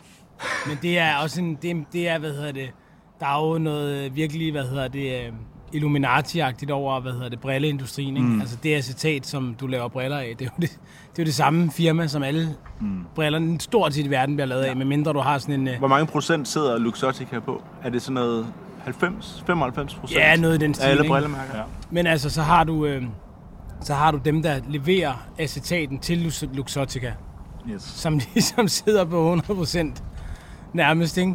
Så medmindre du har en brille i, øh, i, øh, i sådan noget skildpadde, skil, skildpadde øh, skal eller sådan noget der, ikke?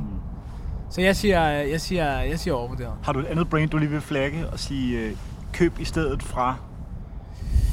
Øh, nej, det har jeg ikke. Altså nu, øh, jeg, jeg bruger også briller hver dag, så jeg øh, på en senere tid, så har jeg købt nogle af de billige mærker, sådan, så i stedet for at have et par, som jeg bruger Mm. hele tiden, så har jeg lidt, jeg kan vælge imellem. Yes. Og så gør det ikke så meget, hvis at man kommer til at, ens barn kommer til at jogge på dem yes. eller et eller andet. Yes. Sebastian, du er den eneste i det her selskab, der ikke er iført solbriller lige nu. Mm. Du er bekendt med brillebrandet Muscot, formoder jeg. Der ligger et par ude i bilen, så oh. ja, der er. Overvurderet eller undervurderet?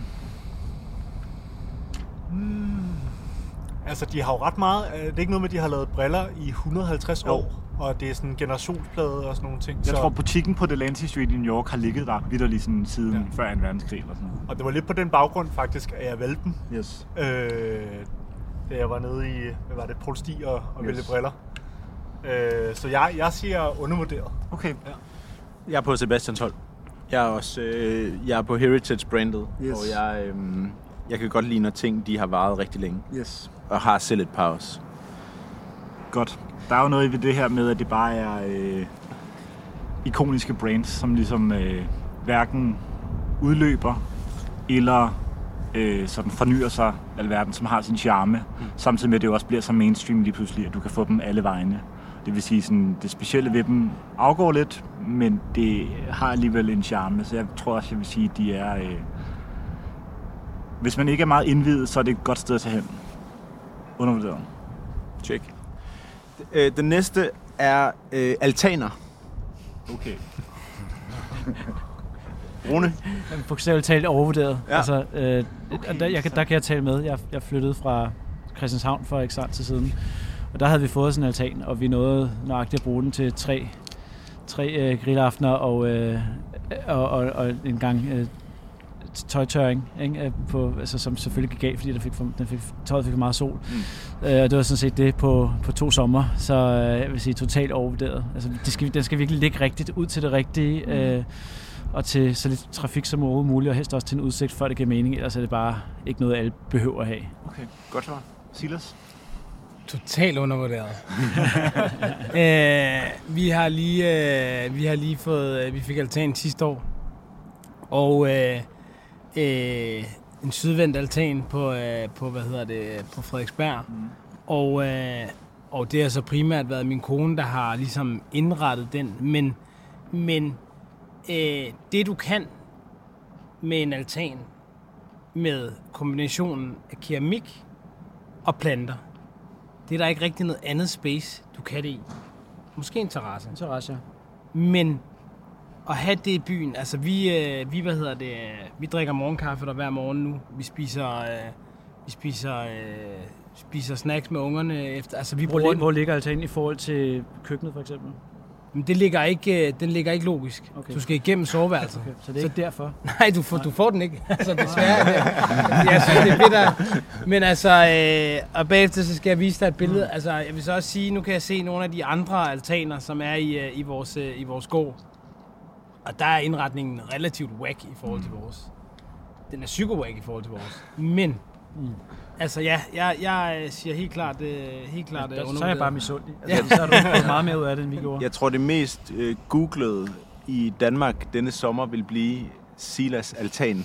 For ligesom at få et billede af, Yes. hvor god den altan Yes. kan blive og se ud. Palazzo. Palazzo-altanen. Den er svær at finde. Den, den, den, jeg tror kun, der ligger billeder på en, øh, en, øh, en, hemmelig, en hemmelig Instagram. Du må lige, du må lige tweete Mm. mm. Sådan et link. arbejdstitel med... Et link. Altså man kan sige, til alle Silas naboer kan vi sige, tag et billede, og så sælg det til højstbydende ind på, ind på OnlyFans, og så se, hvad, hvad prisen går for, for et billede af Silas altan i 2020.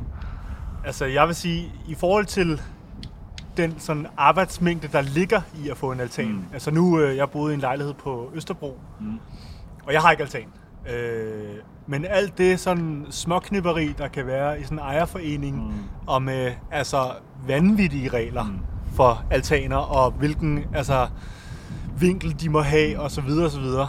Så er det virkelig sådan, altså jeg kan godt se det lækre i med morgenkaffen mm. og keramik ude på det hele, men, men, men altså nu er jeg heller ikke besidder af det, så jeg vil sige overvurderet. Okay, interessant.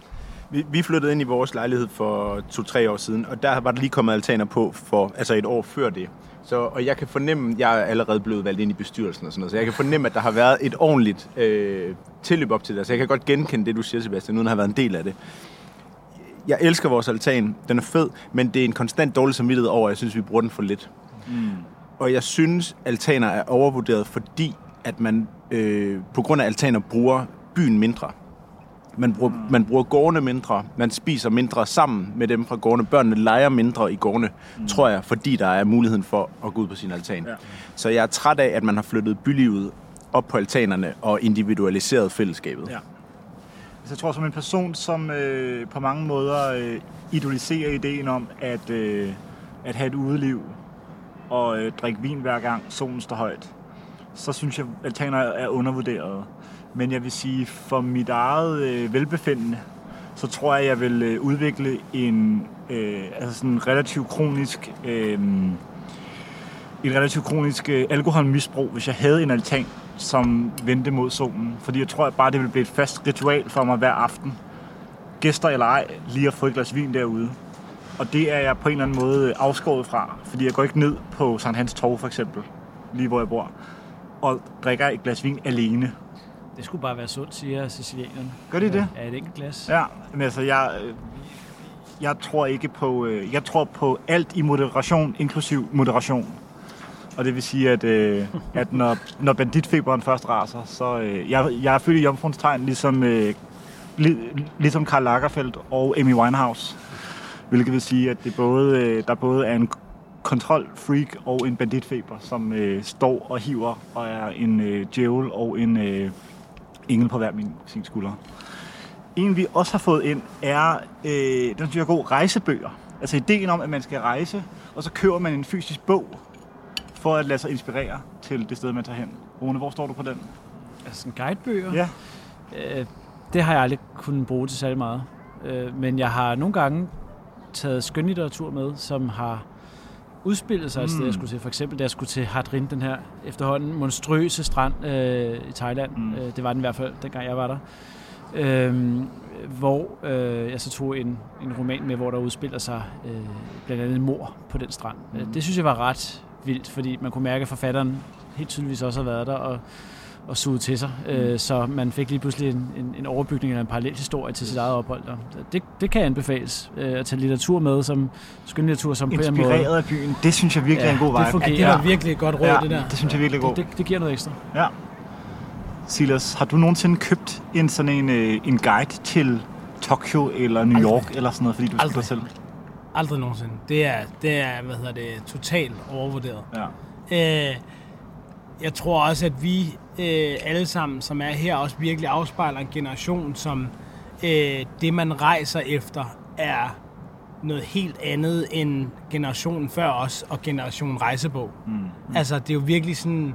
Øh, det er jo meget mere gastronomi og, og sådan oplevelser, end det er, hvad hedder det, end det er seværdigheder, man rejser for. Ikke? Altså, hvornår har man sidst været et sted, hvor, at, hvor man ligesom skulle uh, trage igennem alle ruinerne, eller altså sådan alt det, alle historiske monumenter i byen. Ikke? Man vil jo meget hellere vide, hvor der ligger en lille, en lille vinbar, mm. eller en, øh, en, altså nu har vi lige, var i Tokyo for nylig, hvor at vi havde nogle, nogle, jeg netop bare havde nogle anbefalinger med for venner. Mm. Det var helt fantastisk, altså. Så, så, så, men jeg vil så gerne sige mega shout-out til Rune for, for, hvad hedder det, for den der. Det er jo totalt øh, og mega relevant i en sommer, hvor mange af os nok ikke kommer til at rejse så meget. Mm. Altså, hvor mange af os nok kommer til at, at, at blive meget i, øh, i, øh, i landet. Så er den jo virkelig, virkelig relevant at ligesom tage fat i noget af det. Måske noget af det litteratur, man heller ikke normalt vil tage fat i. Ja, så, den, kommer man øh, faktisk ud af, altså, ud af København, mm. litteraturen, som øh, København er jo sådan lidt ry for at trække øh, 85-90 procent af alle historier til sig. Ja, ja. Mm. Hvis man skal lave et callback, Rune, hvad er den største bog om Fanø, der er skrevet? Og Er vi, er vi, nej, det er vel sådan noget, i regionen er det vel sådan noget fiskerne. Ja, det, det, det, men det, det er jo Hans meget, Kirk, men det er- sådan det er noget helt andet. Stor regional, vil jeg så Ja. sige. Ikke? Men øh, altså, jeg har selv været sådan optaget nogle slægtsforskningsbøger derovre fra, mm. hvor der så også er anekdoter, øh, som en eller anden form er fiktionaliseret. Mm. Øhm, der er jo ret mange forfattere faktisk, der har forsøgt sig med at slå sig ned på Fanø, og som gør det til et permanent refugium. Ikke? Mm. Øh, så, så der er nogle muligheder, men, øh, men altså, nu hvor du selv nævner fiskerne, så vil jeg sige, den, den, den skal alle jo næsten læse, hvis de kommer til, til Vestkysten. Sebastian, jeg går ikke ud fra, da du tog til Marfa, Texas, at du købte politikens store guide til Marfa, Texas. Turen går til. Turen Marfa til Texas. Øh, nej, det, det, det gjorde jeg ikke. Øh, og det gør jeg meget sjældent. Mm. Altså, det minder faktisk, øh, om nu Rune siger det her med litteraturen. Jeg, jeg er lige i gang med at læse øh, Anthony Bourdains øh, lidt mindre kendte bog, Jagten på det per- perfekte måltid, mm. som ligesom handler om hans første sæson, hvor han ligesom lavede, øh, hvor, det, hvor, hvor det ligesom også, han også beskriver det, de steder, hvor man ligesom skal tage hen og sådan Yes. noget. Øh, og jeg har faktisk brugt til mange rejsedestinationer Anthony Bourdains, hvad hedder det, hvis det, hvis det ja. skulle være et eller andet overordnet for det, fordi det har haft, trods alt haft noget kant, og det har været lidt mere spektakulært mm. end, end mange andre rejseprogrammer. Klart. Øh, Så øh, Men læser du den på dansk eller engelsk? øh, jeg læser den på dansk lige nu, faktisk. Det synes jeg er ret specielt. Ja, ja, det er nemlig også ret specielt, ja. Men den er en meget fint øh, oversat Okay. øh, udgave. Yes. Ja. Okay. Så du vil sige, altså det korte svar er jo, du vil også mene, at rejseguides er overvurderet. Øh, da jeg var 19 år og rejste rundt i Asien, der havde jeg en Lonely Planet. Ja. Sådan en øh, Sydøstasien on a shoestring, tror jeg den hed. Mm. Den var meget god til at finde sådan nogle billige hostels og sådan noget. Klart. Men alle dem, der også havde den bog, fulgte man ligesom i sporene på. øh, så, så det er virkelig... De, jeg tror stadigvæk, at de har sådan et off the beaten track øh, fortælling om dem Yes. selv, Lonely Planet, men det er der virkelig mange, der har været på off the beaten track. Ja. Øh, jeg synes, de er overvurderet. Præcis samme svar som ja, ja. Altså det der med at få anbefalinger af venner. Ja. Men jeg synes, øh, bare for at øh, give genlyd i koret, ideen om at læse en bog, som er inspireret af byen, altså at læse, at læse Meet, Meet Me in the Bathroom, eller sådan noget, før man tager til New York og besøger East Village, for ligesom at se de gamle steder og sådan noget, det synes jeg virkelig er en god ting. Så det, den vil vi godt give videre.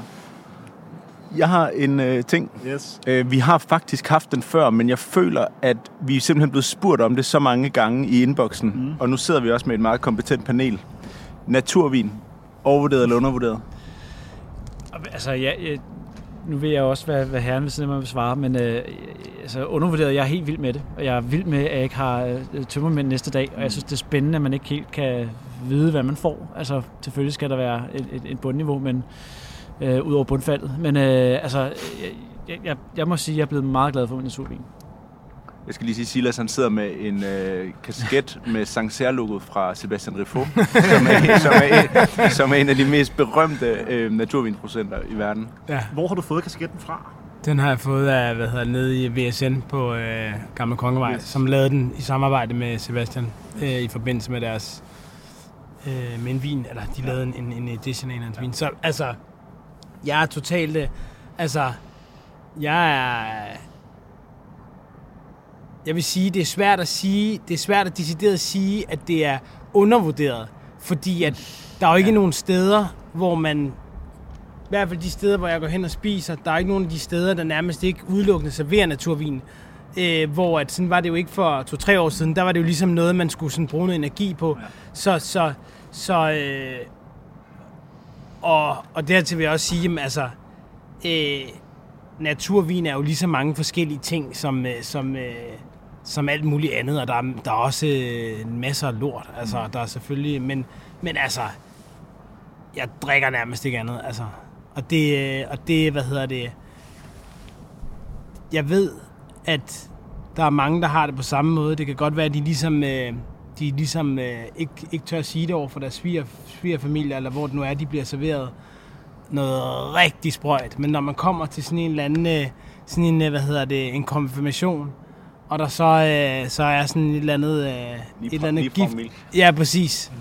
Og hvor man ligesom, man har faktisk lyst til at drikke vin. Man kan ikke få sig selv til det. Man prøver lige og sådan bare lige tungen rammer det, og i det tungen rammer det, så er man ligesom, så har du nærmest allerede så er du, sat, ikke? Så er du ligesom så sådan, og der bliver man jo så til idioten, ikke? Der, der er for fint til at, så, så øhm, men det er bare ligesom, det er bare en realitet. Mm. Jeg, er meget på bølgelængde med Silas til, til alle store overraskelser. Vi sidder med åben mund og forløber lige nu.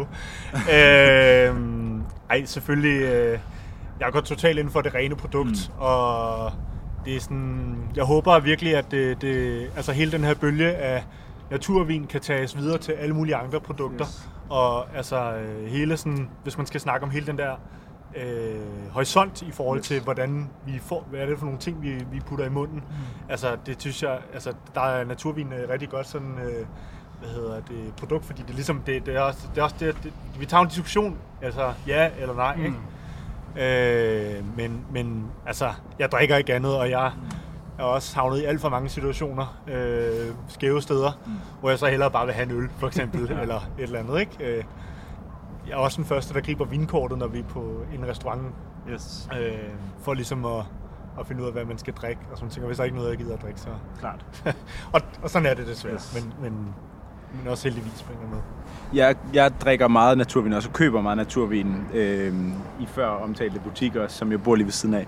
Øh, og jeg synes, det smager skide godt. Jeg synes, øh, jeg synes, det er ret voldsomt prissat meget ofte, i forhold til, hvad man ellers kan få til den pris. Ja, det er rigtigt. Øhm, og af den grund tror jeg, jeg synes, det er overvurderet. Øh, også fordi det virker som om, at der er, jeg har meget respekt for folk, der sætter sig ind i stoffet og bliver enormt dygtige til ting. Og der synes jeg, der er noget med den klassiske øh, vinfortælling, hvor jeg har enormt stor respekt for de sommelierer, som der virkelig kan fortælle noget om de øh, vine, man drikker. Det kan man også sagtens med naturvin, men det er som om indgangsbarrieren er lidt lavere for at være ekspert på naturvin.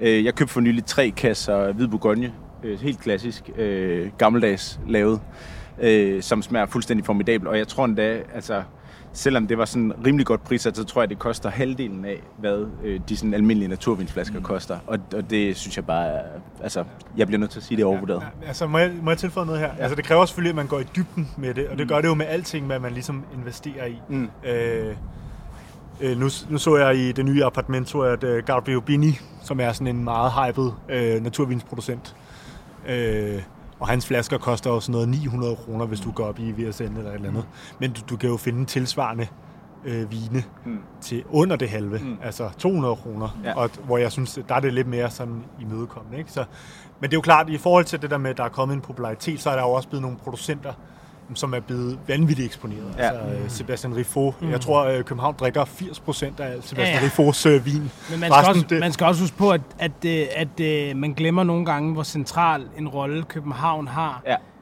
globalt i forhold til Ja, ja. naturvin, i og med at Sune Rosford, som er en af de sådan OG's øh, importører og imponærer, øh, pioner, som er, er, er her i København, var jo også, har jo også været katalysator for at linke de forskellige naturvinsbønder om, øh, øh, linke dem op sammen med hinanden. Mm. Ja. Så det vil sige, at, at, at, at der ligesom det miljø, som er imellem bønderne, er jo rigtig meget skabt herfra også. Øhm, men jeg tror så også dertil, at øh, i takt med, at, at øh, i takt med, at der er en popularitet, og måske at det bliver meget mere til en normal, så vil der også begynde at være eksempler på ting, som er mere hverdagsagtige mm. og til sådan bedre prissat. Ja. Og det synes jeg også allerede, at man kan, at man kan, at man kan fornemme, fordi ja. at fordi øh, jeg giver dig fuldstændig ret, det, det, det, det, det, det bliver jo, øh, det er jo dyrere, men jeg kan bare huske på et tidspunkt, at øh, jeg tror, det var øh, Nikolaj Kirk, der havde en eller anden debat med, øh, med, øh, med øh, en, øh, en anden kok. Eller også så var det i forbindelse med et interview, men hvor man ligesom diskuterede kvalitet af mad, og, øh, og i forhold til økologi og råvarer og det ene og det andet. Og så spurgte øh, intervieweren, så sagde han, "Jamen, altså, hvorfor er det, at den her tomat skal koste 20 og være så meget dyrere end den her tomat, der koster 7 kroner? Og så sagde han, den er jo ikke dyrere. Fordi den der tomat, det er jo bare lort. Mm. Og det æder med med dyrt at betale 7 kroner for noget, der er bare lort. Mm. Så er det sgu da billigere at betale 20 kroner for noget, der er godt. Mm. Øh, og det er jo ikke det samme som at sige, at al konventionel vin er, er dårlig, men det er jo bare en, en, det er jo en proces, vi er også er igennem med vores madvarer, med vores så mange ting, hvor vi rent faktisk stopper op og siger, hvad er det egentlig, vi, hvad er det, vi stopper ind i os? Hvad er det, vi bruger penge på? Og ja, så... Men altså, gå ned til Volatil, eller øh, VSN, eller Mm. Rosford og Rosford, og så bede om noget georgisk vin, så skal jeg med lov for god vin for, for pengene. Altså, Så, nu, øh, nu står det jo 3-1, så min, øh, min stemme er ikke afgørende i den her diskussion. Øhm, og derfor tror jeg, jeg vil lave det til en toparter. Altså, øhm, steder, der serverer naturvin, er som oftest et meget godt tegn på, at det er et godt sted. Så jeg vil sige, steder, der serverer naturvin, øh, undervurderet, at tale om naturvin, klart overvurderet. altså, det, det vil jeg gerne gå med på. en hver Ja. ting, der skal ja. nydes, som derfor skal tales om, vil altid ødelægge stemningen. Ja. Altså, det er ligesom at ryge en cig- cigar, og så snakke om cigaren. Altså, he- hele pointen er, at du har vundet NBA. Mm. Vi skal ikke tale om smagsnuancer. Mm. Og så ødelægger det stemningen. Øhm, en sidste, som vi ligesom kunne gå ud på. Ja. Øh, og nu kommer vi virkelig til at, øh, til at øh, tale om noget, der i hvert fald er tæt på øh, nogle af vores hjerter. Øh, kødbyen, overvurderet eller undervurderet? Øhm, der, der har ikke den store tiltrækning på mig længere, det må jeg sige. Jeg kan godt lide kaffen her, det er klart. Mm. Øh, det, det siger sig selv, men øh, lille smule overvurderet. oh, sorry. Nej, nej, jeg, jeg kan bare tage den. Prøv Jeg at kan bare tage den. tage den først. Øh, jamen, det er jo fordi, at øh, jeg tror, mange af os har ideen om aften øh, kødbyen. Yes. Øh, og nu, har, nu sidder vi her i baggården. Øh, De er i gang med at sætte stillads op. Mm. Vi har øh, JK Salater og Harts øh, drengene, der går og vasker ned og gør sig umage og sådan ting. Det der arbejdende folk. Noget af det er sådan... Altså, der, der kødbyen besidder på os. Mm. Altså hele den her daglige dag. Øh, og den er der mange, der glemmer, fordi det er jo faktisk den funktionalitet, øh, kødbyen har. Mm. At vi så som kaffebar øh, bryder lidt sådan det der, øh, øh, den her kultur, det, den er jeg med på. Øh, men øh, ej, jeg, vil, jeg vil sige, den er, den er undervurderet, ikke? Ja. Ellers skulle må du også må jeg flytte. skyde noget igen? Ja. Jeg tror, at øh, da jeg var yngre, og vi var til rave med June og så videre hernede, der var man øh, sanseløst beruset, men også øh, agerig og altså sulten. Mm. Øh, og når sanserne vender tilbage, så mærker man også urinen i, i kanterne, og, altså, og på den måde så er det bare sværere at have den samme. Altså, det, det, det, det er svært at sætte op mod, Mm. mm. mod hvor man tidligere havde det. Mm. Men det er rigtigt at have- at have sådan helt øde, solbranket i det hvide, altså i den hvide by, øh, på enkelte sommerdage. Altså, der er det også, der har det sin egen charme også, som, øh, som man kan finde andre steder i byen. Øh, jamen, øh, altså meget apropos, så har vi jo øh, lige, kunne stå lige ved siden af, altså en af, en af, en af de kendte, hvad hedder det, øh, udviklere i byen, ikke? Øh, hvad hedder det, øh, tierlænder, der er jo lige kørt ind, og det siger jo måske også et eller andet om, øh, kontrasten i Kødbyen. Ikke? Fordi det, du snakker om i forhold til det arbejdende folk, og den der ægthed, altså det er jo en af de få ting, der er tilbage i, det, i, i centrum af København, som på en eller anden måde, øh, hvor du har den der sådan raw arbejder-feeling, hvor det ikke er byfornyelse, hvor det ikke er friværdi, hvor det ikke er alle de der ting. Og det kan jo, det kan jo virkelig, virkelig, virkelig noget. Øhm, samtidig så er der tydeligvis også øh, virkelig sådan, det har virkelig også været eksponent for opportunisme i forhold til totalt underlige, øh, underlige hvad hedder det, barkoncepter og øh, øh, kontor, Kontorhoteller. og, øh, og alverden. Men så samtidig så har du øh, den asiatiske, hvad hedder det asiatiske supermarked, hvor at når du går derind, så er du lige pludselig sådan i et andet land. Altså mm. den, den pace, der er derinde, den vibe, der er derinde, så det er sådan... Jeg tror, jeg tror, jeg kan hverken sige, om det er under- eller overvurderet. Øh, der er en masse værdi, og der er nogle ting, som er mindre fede, mm. men, men, men jeg håber, at det får lov til at, at, at bevare noget af sin, øh, sin kant, fordi ellers så bliver det hurtigt en, en, øh, en, ren, øh, en ren overvurderet. Det tror jeg faktisk også, at Københavns Kommune har sådan i sinde, for lige at rundt den af, at, at der, der skal ligesom være de ting her. Altså, der skal, øh, det her område skal være øh, bevaret, hvad hedder det, til frys og sådan nogle ting, så man har produktion i gang. Og altså, hjørne, hernede på hjørnet, måske øh, Kødbyens øh, bedste sådan, øh, beliggenhed, lige for enden af hyggerboderne, jamen det er til opbevaring. Mm. Altså, det er lagerplads, fordi sådan har det altid været. Mm. Der skal ikke ligge en eller anden fiskebar nummer to eller Nej. et eller andet. Altså, så der er en intention også om Ja. at bevare det mm.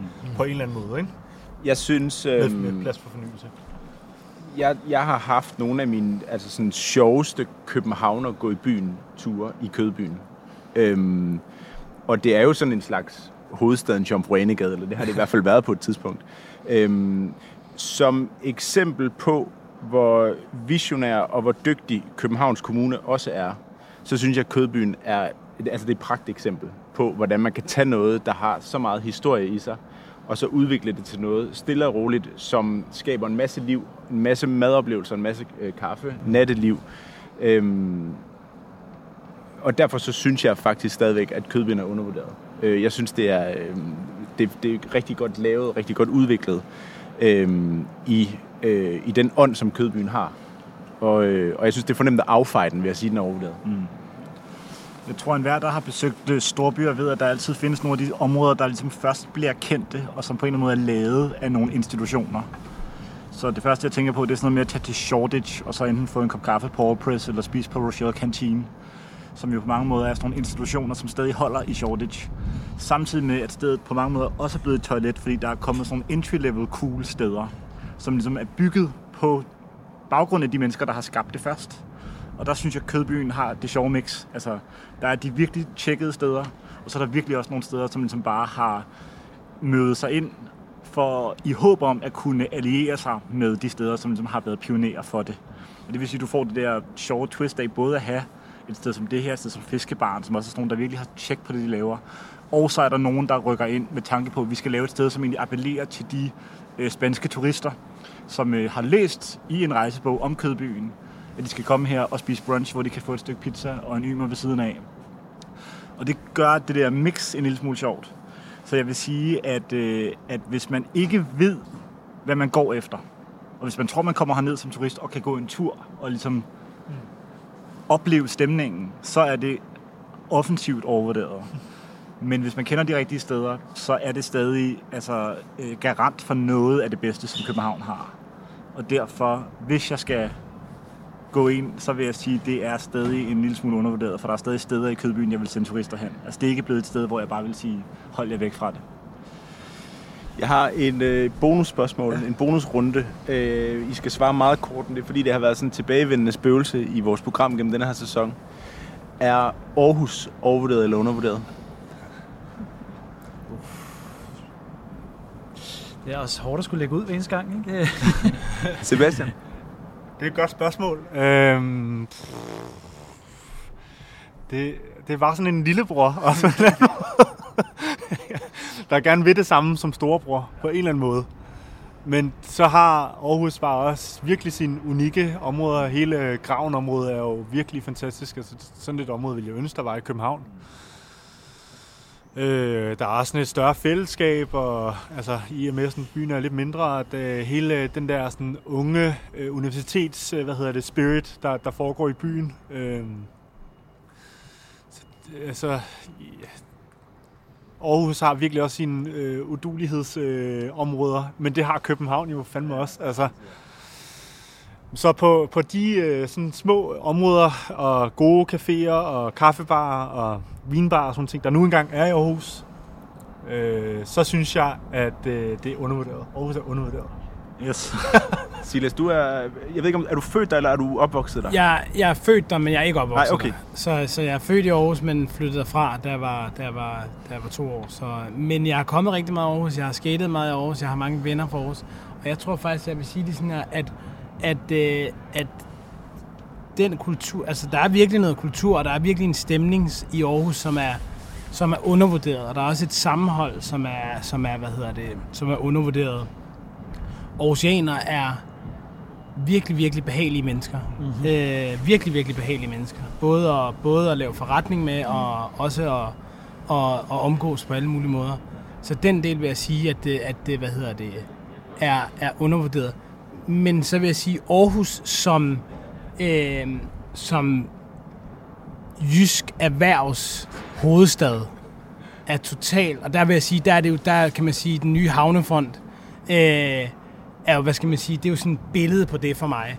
Det er totalt overvurderet. Det er, det er, Øh, det er at, at opfinde en pris, og så give den til dokken for det, som det smukkeste arkitektoniske bibliotek i verden. Selv opfinde 100%. den. Ja. 100 procent. Og det, og det, hvad hedder Days det, for Progress. det har virkelig, det har virkelig, slået, det har virkelig slået mig de sidste par gange, jeg har været der, hvor meget det ligesom sådan, hvor tydeligt det er. Det, det er sådan, øhm, det er virkelig, øh, ja, det er sådan en jysk erhvervs måde at ligesom sige, vi er altså også et sted, hvor der kan være et højt hus. Og, yes. Jeg, jeg, jeg vil lægge mig bare i hænde det der. Altså, øh, det der O-område er jeg ikke vild med. Jeg jeg bryder mig ikke om de der og caféer, som jo er blevet importeret lige direkte til Hamtorvet. Øhm, men øh, jeg vil sige, at den måde, man føler sig velkommen i Aarhus på, den er godt nok øh, enestående. Øhm, altså jeg, jeg husker stadigvæk de gange, hvor man har skulle spørge øh, folk om noget i Aarhus, så er de jo så fuldt øh, der er på vejen med, med japansk venlighed. Mm. De har bare ikke vist den forkerte sted hen. Altså, øh, så så, så jeg, jeg, jeg synes også, det virkelig er et tvækket svær. Ikke? Øhm, der, den har noget, der er stærkt undervurderet, og så har den også noget, som, som, som man ikke skal rejse for. Men altså selve grundpillen, universitetet og Mm. mm. den der unge spirit, altså Mm. mm. den, den vægter, der, vægter Ja. den ikke bare rigtig meget altså, jo, i jo, forhold til jo, jo, Aarhus jo, og, jo. og sådan hele den der øh, Absolut. energi der. Altså, Aar- Aarhus er jo en by med storhedsvandvid og mindre værtskompleks mm. på samme tid. Og, og det, det giver jo sådan en meget sjov øh, identitet til byen. Jeg er helt vild med den som universitetsby, som øh, en by for unge mennesker. Øh, de områder, du nævner, Sebastian, er, er fantastisk hyggelige at gå rundt i. Øhm, den er meget livable, altså beboelig. Øh, jeg har aldrig selv boet der, selvom jeg kommer øh, meget tæt derfra. Øhm, og jeg elsker at være der. Jeg kan rigtig godt lide at være der øh, i kortere perioder af gangen. Og derfor synes jeg, at den er undervurderet. Skal jeg sige noget nu? Så er det Olivers tur. Jamen, jeg har ikke... øh, Altså, nu er det jo virkelig der, hvor den er lagt op. Altså, you set dem up. Ja. Du er Scottie Pippen til min Michael Jordan nu. Øh, men jeg vil altså sige, at øh, jeg tror, majoriteten af mine venner er enten fra Aarhus eller folk fra Jylland, som har været ind over Aarhus. Så jeg har bestemt en forkærlighed for folket. Mit argument, mm. det vil altid være, at hvis jeg havde en ven i udlandet, som elskede at komme i København, og så spurgte mig, nu har jeg været i København tre sommer i træk, drukket vin, spist ude, set øh, Lu- Louisiana, hvad man ellers gør. Skal jeg tage tilbage til København for fire sommer i træk, eller skal jeg lige prøve at se Aarhus? Og der vil jeg bare sige, tag tilbage til København. altså, Der vil jeg sige Aarhus. hvis du skal vælge, Ja. så vil jeg sige, i værste fald så tilbringe en aften i Aarhus, og så tage øh, toget ind. Men der er ikke nogen grund til at tilbringe 4-5 dage i Aarhus. Øhm, men den er et fint lille supplement til København, men jeg tror, det er det, den er nemlig. Mm. Den er supplement til København, den står ikke i opposition til København. Og det gør også, at den er, den er ikke konkurrencedygtig. Altså, Men selvfølgelig er det, den, det er sikkert den, mest, den næst mest spændende sådan, storby i København. Men Så det er sådan lidt en, øh, en London-Brighton øh. Ja, ja. Og jeg tænkte nemlig øh, Boston og New York. Ja. Øhm, og jeg tror også, der er et lille mindre værd i Aarhus. Om at man ligesom tror, man kan konkurrere lidt. Og det er ligesom bare, Det skal man lade være. den er game over på, på den der, ikke? En rigtig mavesur Martin Kongstad lavede et rigtig godt Ja. ja. skriv om Ja. ja. det, øh, efter, hvad hedder Det var det, Michelin. Øh, Ja, ja. ja, ja. Og en Og det podcast. er fucking det. Det, det er griner. spot Altså, on. Hvis det man kan, hvis man kan finde Ja, det ja. på nettet, Ja, så skal man ligger på skynde sig at gøre det. Ja, præcis. Men jeg synes, det siger en del. Ingen nævnt, ingen glemt. Men en af de store Michelin-restauratører i Aarhus har jo lavet et HBO-samarbejde, hvor briefet var, lav en menu inspireret af Game of Thrones. og så i kampagnevideoen har han på altså, ekstremt ille engelsk forklaret altså, baggrunden for det her projekt. Altså, jeg vil skyde på, at din datter kan bedre engelsk, end vedkommende kan. Og det vil jeg bare sige, det havde René Redzepi aldrig gjort. Med de ord, så synes jeg, at vi skal sige tak til øhm, Rune Skyrum, journalist og forfatter, til Silas Aller fra Solan, designer, kreativ chef, og til, ikke mindst til Sebastian for det fremragende traktement og for værtskab. Ja, tusind tak, fordi vi måtte være her. Fornøjelse. Skøn kaffe. Ja. I er altid velkommen. Tak. Tak til Mie og Nina for altid at være ved vores side. It takes a village. Takes a village. Tak til Emil, vores redaktør, Yes. Tak til vores personlige trænere. Tak til vores terapeuter. revisorer og advokater. Yes. Hele AV-teamet. Lytterne. Ha' det godt og rigtig god sommer. God sommer.